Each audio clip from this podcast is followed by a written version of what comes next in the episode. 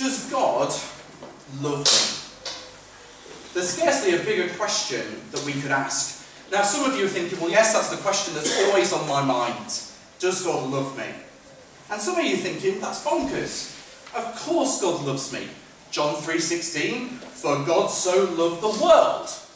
I'm in the world, therefore God loves me. God loves everyone. And that's true. God loves every person and every creature that he has created. However, there is a special love that God has for some and not for others. I hope it's not too controversial to say that God does not love Vlad the Impaler or Hermann Goering the same way that he loves the Apostle John or Mary Magdalene. So, how do we know if God loves us in that special way? How do we know that we have God's special love? The love that means that we'll spend eternity with Him.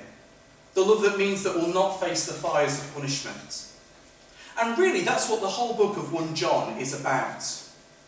That's what this passage of 1 John is about as well. John wants us to know that we're part of God's people, that we're loved by God. He wants us to know the hope that we have. He wants us to have certainty about our standing before God. You see, John wrote us his gospel to introduce us to Jesus, that we might believe in him. And he wrote this letter, 1 John, to you who believe, it says in 1 John 5, that you may know that you have eternal life. So this book is about assurance, knowing that we have eternal life. So John is wanting to assure us that we really have believed in Jesus, that we really do have eternal life, and that we really are loved by God with that special love. And the way that John has been doing that has been giving us some signs, some tests, as to whether we're in the faith or whether we're out of the faith. He's already laid down several tests. We look at, looked at them uh, this time last year. But in typical John style, if you've read his letters often or his, his gospel, they sort of go round in circles. John comes back again to this same idea, these same tests, but from a different angle. So, what is the first test that he gives us about whether we have that special love? Well, his first test we, test we could call the love test. Do I love other Christians? Let me just read to you verses 7 and 8 again. Beloved, let us love one another, for love is from God. And whoever loves has been born of God and knows God. Anyone who does not love does not know God, because God is love. John's biggest test for us this morning to see if we have God's love is do we have that love for others? God is love, says John. So those born of God will, bear, will bear a family resemblance, if you like, a likeness. Love is intrinsic to who God is so much that a child of God with no love is an impossibility. It can't be. A Christian without love is like bread without flour. It's like dry water. It's like cold heat. If there's no love, then we cannot claim the name Christian for ourselves, even if we pass the other tests. It's not that being loving creates a Christian, as though our love uh, earns God's love. But it's a sign, a marker, an indicator that we have been loved by God. Those who have no love have not been loved by God, says John. So if that's true, what's crucial then is we understand what does he mean by love? I mean, love is such a flexible term in English that it can mean almost anything. As a society, we're really mixed up over what it means. I saw a poster uh, last month during Pride Month that said, Love is love. There you go, there's your definition. Love is love. It made me think a little bit about Theresa May when she was asked to define Brexit. And she said, Brexit is Brexit. Now, don't worry, I'm not going there this morning. but we don't really know what it means. We have programs like Love Island. We've had the final this week. As though what goes on on that island is love. Is that love? Swapping partners every five minutes, competing with each other? Is that what love means? We have love songs, but they're always about romantic love. It's about those warm, fuzzy feelings in our chests. It's all about how we feel the butterflies and the overwhelming emotion. It's complicated by the fact that there are at least four words in Greek translated as love in English. You've got eros, which is sort of romantic love, storge, which is a sort of love for your family, philia, which is to sort of really like or love something, and then the word that's used here, agape. It's not a very common word in classical Greek, it's not used much, but it's used a lot in the Bible. And in fact, it's used 28 times here in just 15 verses. 28 times in 15 verses. And it's a word that Christians made their own. They sort of took this word and said, This is the love that God has. It's what C.S. Lewis called gift love a love that loves the unlovable, a love that gives, a love that sacrifices, a selfless love that is passionately committed to the well being of others. It's this love that Paul describes in 1 Corinthians 13 that is patient, kind, that does not envy or boast, that is not arrogant or rude or irritable or resentful, that doesn't insist on its own way or rejoice at wrongdoing. A love that bears all things, believes all things, hopes all things, endures all things, and that never ends. That is the love that he's talking about here. And in the Bible, that love always has an object. It always has somebody who is loved. It's not some sort of abstract thing that we have out there, it's a way that we relate to other people. Here in 1 John, the object of our love is God and our fellow Christian. And our love for God is shown by our love for our fellow Christian. So, verse 20 if anyone says, I love God and hates his brother, he is a liar. For he who does not love his brother, whom he has seen, cannot love God, whom he has not seen. Our love for God is shown in the way that we treat other Christians. We can't say that we love God and hate his children. We can't say that we love Christ and hate his bride. Yes, we are to love others in the world. Yes, we are to love even our enemies. But the love that really marks us out as believers is our love for our brothers and sisters our fellow believers, the church, when rightly understood as the people. Loving other believers is the mark of a Christian. It shows the world that we're Christians. And it assures ourselves that we're Christians. That's one of the things that makes things like choosing permanent online church such a tragedy. You know, I'll, I'll take the God stuff, but I won't do the people stuff. Uh, I'll take the teaching, the singing, but the relationships, well, that's just messy and hard. And yes, often they are, aren't they, if we're being honest? Let's face it. But that is the commandment that we have from God. Verse 21. And this is the commandment that we have from God. Whoever loves God must also love his brothers. This is not an optional add on for the Christian life, it's a command of the living God. And physical church doesn't let us pick and choose who we rub shoulders with. Physical church doesn't let us decide who we run our race with. That's a good thing. It sort of knocks off our edges. It exercises our forgiveness muscles. It lets us show love to people that we would not normally love. How can we show an unirritable love to fellow Christians if we're not forced to spend time with Christians that we might find irritating. Makes no sense, does it? The whole point is that this love is above and beyond what the world shows to one another. And love like that is the love that God shows to us.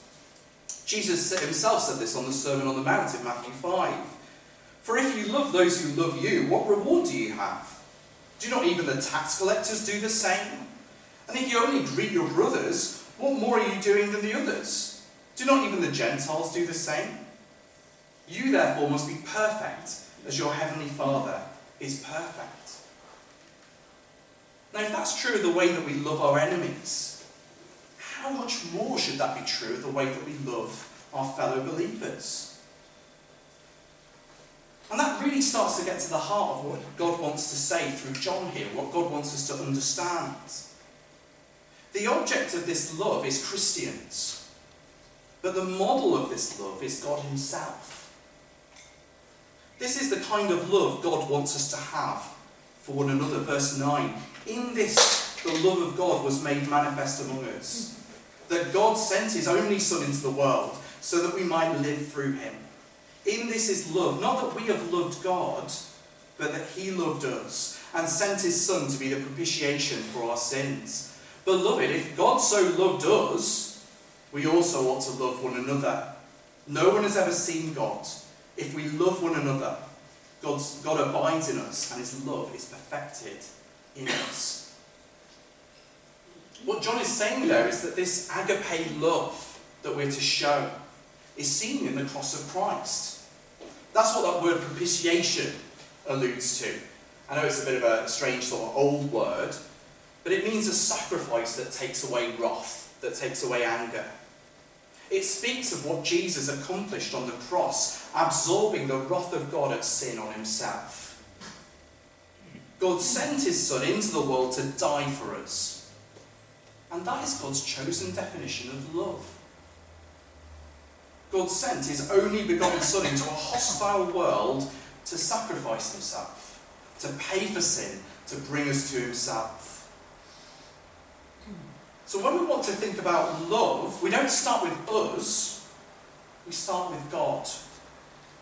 We start with the cross. And when we look at those things, our love pales in comparison. It's a bit like that 1980s uh, classic Crocodile Dundee. Oh, hang on, I'll go. um, someone attempts to mug uh, Mick Dundee with a pocket knife, sort of gets it out and his girlfriend who's with him tells him, Mick, he's got a knife. And without flinching, Mick reaches behind him, grabs his machete hunting knife that he just happens to have in his bag. That's not a knife. This is a knife. And of course, the mugger runs away. But what it's saying there is there are some things that just pale in comparison, aren't there?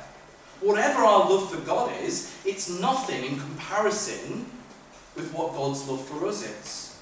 Our love's not even love, really, in that thinking, says John. This is love, God's love for us. But the love of God is, uh, is given us in Jesus is a model for our love for one another. A self giving love for the good of others, a sacrificial, life giving love that pours out itself in service to other people. That's the love that God is talking about here. That's not Love Island love. That's not warm, fuzzy feelings. That's love that meets the needs of others. So, do we have that love for fellow believers? Is that what characterises our relationship with those around us this morning and further afield? Now, in one sense, you'll be relieved to hear that the answer should be a resounding no. In one sense, if you think that you've got this box fully ticked, then there's something wrong. If you think that you love other believers enough, look at the cross again and think again. On the other hand, though, our love for each other should share common features with the love that God has towards us. That self giving love, passionately committed to the well being of others. No one has ever seen God, says John, but they can see God's love in us. They can see God's love displayed in the way that we love one another. There's a sense in which that is a way that God is seen by other people, in our love for each other. So, do I love the people around me in that way? Do I love my fellow Christian that way? But that's not the only test. The second one John gives us to test whether God really loves us is the doctrinal test, the teaching test, if you like. Do I believe and confess sound Trinitarian doctrine? Let me read to you verses 13 to 15. By this we know that we abide in him and he in us, because he has given us of his Spirit. And we have seen and testified that the Father has sent his Son to be the Saviour of the world. Whoever confesses that Jesus is the Son of God, God abides in him, and he in God. This is another one of the four tests that John gives us in his letter. We met this one last year as well, the doctrine test. So the Beatles, unfortunately, were wrong. Love is not all you need. Actually, there are other things. You need sound doctrine too. especially when it comes to who Jesus is. Get your beliefs about God wrong and you'll end up worshipping another God, an idol. And this is hard, isn't it? Doctrines like the Trinity are hard, but they matter. Doctrines like Jesus as God and man are hard to get our heads around, aren't they? But they matter. In John's day, people were already getting all sorts of wrong ideas about who Jesus is. And throughout the book, John gives us truths about Jesus that we must confess in order to be sure that we're a true believer. Here it's that Jesus is the Son of God. He's not the Father in disguise, like some heresies taught. He's not stopped being the Son of God, or, you know, was only the Son of God for a bit. Jesus is the Son of God. He's not a temporary extension of God that's now sort of been reabsorbed into God. He is the Son of God, not was. And if you can't agree with these things, however nice and lovely you might be, you're not a Christian. Now, that sort of statement doesn't make you popular, but it is true. Our church has a statement of faith taken from the FIEC. Here's what it says. Here's number one. There is one God who exists eternally in three distinct but equal persons the Father, the Son, and the Holy Spirit. God is unchangeable in his holiness, justice, wisdom, and love. He is the Almighty Creator, Saviour, and Judge, who sustains and governs all things according to his sovereign will for his own glory. That's the FIEC statement of faith. What would your personal statement of faith be about God, about Jesus? You ever thought about that? Because believe it or not, says John, your eternal destiny hangs on what your answer is. Who is God? Who is Jesus? Our, question, our answers to those questions matter. I don't know about you, but I'm sort of thinking, how, how specific do I have to be? Do I have to sort of memorize these sort of things? And I think there is a bare minimum which is nicely summed up in those sorts of statements of faith. Sometimes I wish they were a little bit longer, some bits I wish were a little bit shorter, but as statements go, I think our one's okay. I don't think John is saying that we need to have a degree in theology. That said, though, don't we want to know more about God? Don't we want to know more about who is God, who God is? Should we be happy with the bare minimum? Yes, I, I know my wife. I think I know my wife enough now. I'm going to stop asking her things. I know enough to get by with my wife now. We wouldn't do that, I hope we wouldn't do that uh, with our partner, would we? In days gone by, and in some churches to this day, when somebody was baptised or welcomed into membership, they would have to memorise a series of questions and answers. It's called a catechism. What is God? God is a spirit, infinite, eternal, unchangeable in his being, wisdom, power, holiness, justice, goodness, and truth. Are there more gods than one? It goes on. Now, I think there is benefit in learning a catechism, but I don't think that that's what we'll be asked on Judgment Day. I don't think we'll sort of be asked to, to list off a Q&A. I think it's more like a series of forks in the road as we go through. I think we see that in history as we go through, and it happens in our own life. We start with a basic statement like God is. And then we learn, and our knowledge of God grows, and we begin to make our statement a bit longer and we start to firm up certain things and reword things and make them a bit clearer. We come to understand God as Trinity, for example. And what we mean is, uh, should sort of, what we mean by that should grow. We should become clearer in our understanding. So here, for example, this passage teaches us about the Trinity. We see the whole Trinity at work. The Father sending the Son. The Son being sent to be the Saviour of the world the Holy Spirit dwelling in us and enabling us to testify to that. That's what these verses talk about. It's similar to 1 Corinthians 12, verse 3. No one can say Jesus is Lord except by the Holy Spirit. Here we're actually confessing that Jesus is the Son of God by the Holy Spirit. Even the statement God is love in this passage implies a plurality in God. What did God love before he made the world? How could that love be a self giving love, like the one described here, if there was no one else to love? No, the Father and Son have been in loving communion from eternity, with the Spirit, the very bond and seal of that love. Three persons, one God, from eternity. And our understanding of these things should grow as we travel further down that road. But if we take too many careless wrong turns at those forks, or if we go wrong early on in the fundamental things that we believe, then actually we're going to end up on the wrong path, aren't we?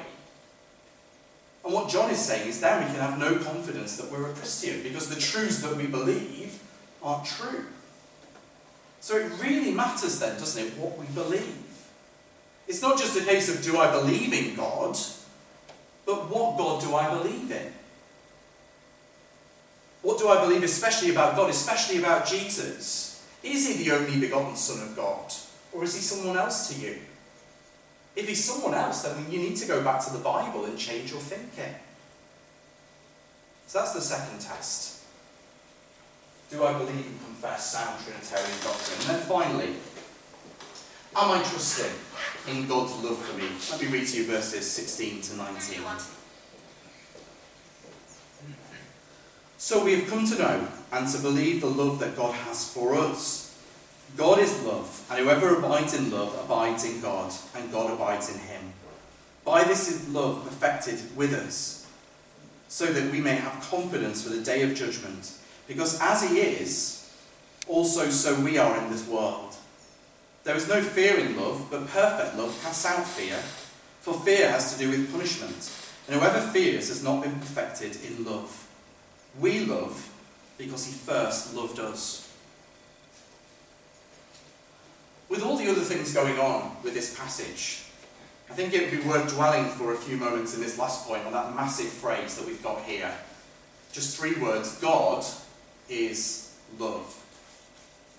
You see, as much as this passage wants us to think about our love for each other, it wants us to think more about God's love towards us. The tests are there and biblical, but in the end, the question of whether God loves us comes down to the character of God's love. Love that sent his son to sacrificially die on our behalf. Love that loved us first. We love because he first loved us. So our confidence then is not how strong our love is, but on how strong God's love is. And that's why it talks about a knowledge and belief in God's love in verse 16. And it's in His love that we abide, we live, we set down our roots. It's that love that gives us confidence for the day of judgment. His love. His love poured into our hearts by the Holy Spirit. His love that changes us to love like Him. So that as He is, so we are in the world. We reflect God's love to the world as we love one another with that same love. And His love means that we need to have no fear, that we have no need to fear. Why should we fear somebody who loves us with the kind of love that God has shown? Why would we fear Him? There is a right and godly fear that we're to have towards God, a reverence, a respect. But the fear that it talks about here is fear that God will punish us on the day of judgment. God's complete and perfect love, his agape love, says John, should cast out that fear. We have no need to fear his anger. Christ has died as our sacrifice, our propitiation. What more punishment is there to take? If you're fearing that punishment, says John, you haven't quite got your heads around God's love. You've not been perfected in love, as John puts it.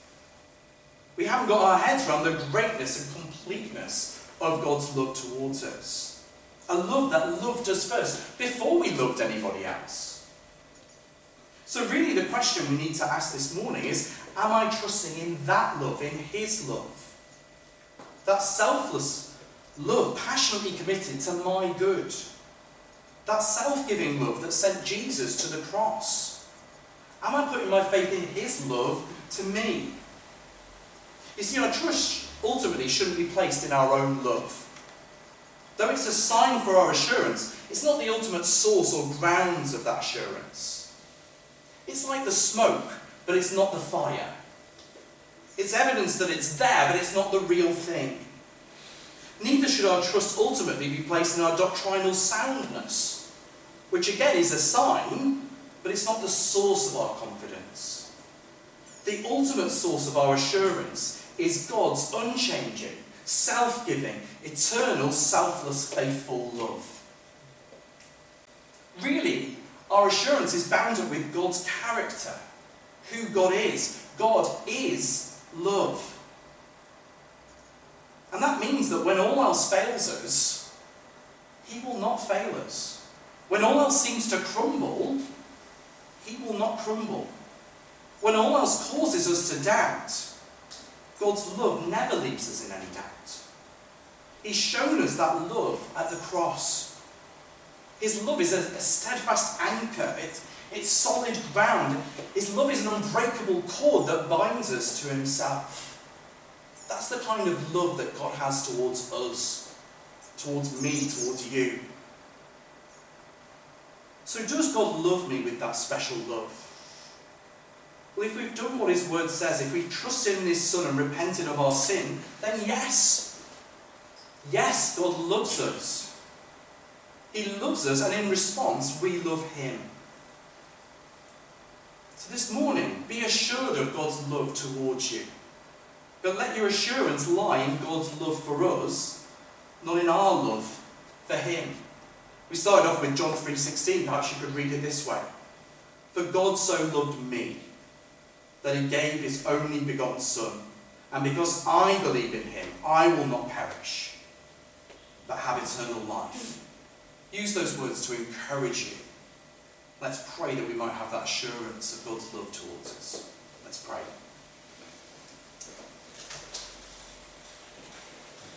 Father God, thank you for your love towards us.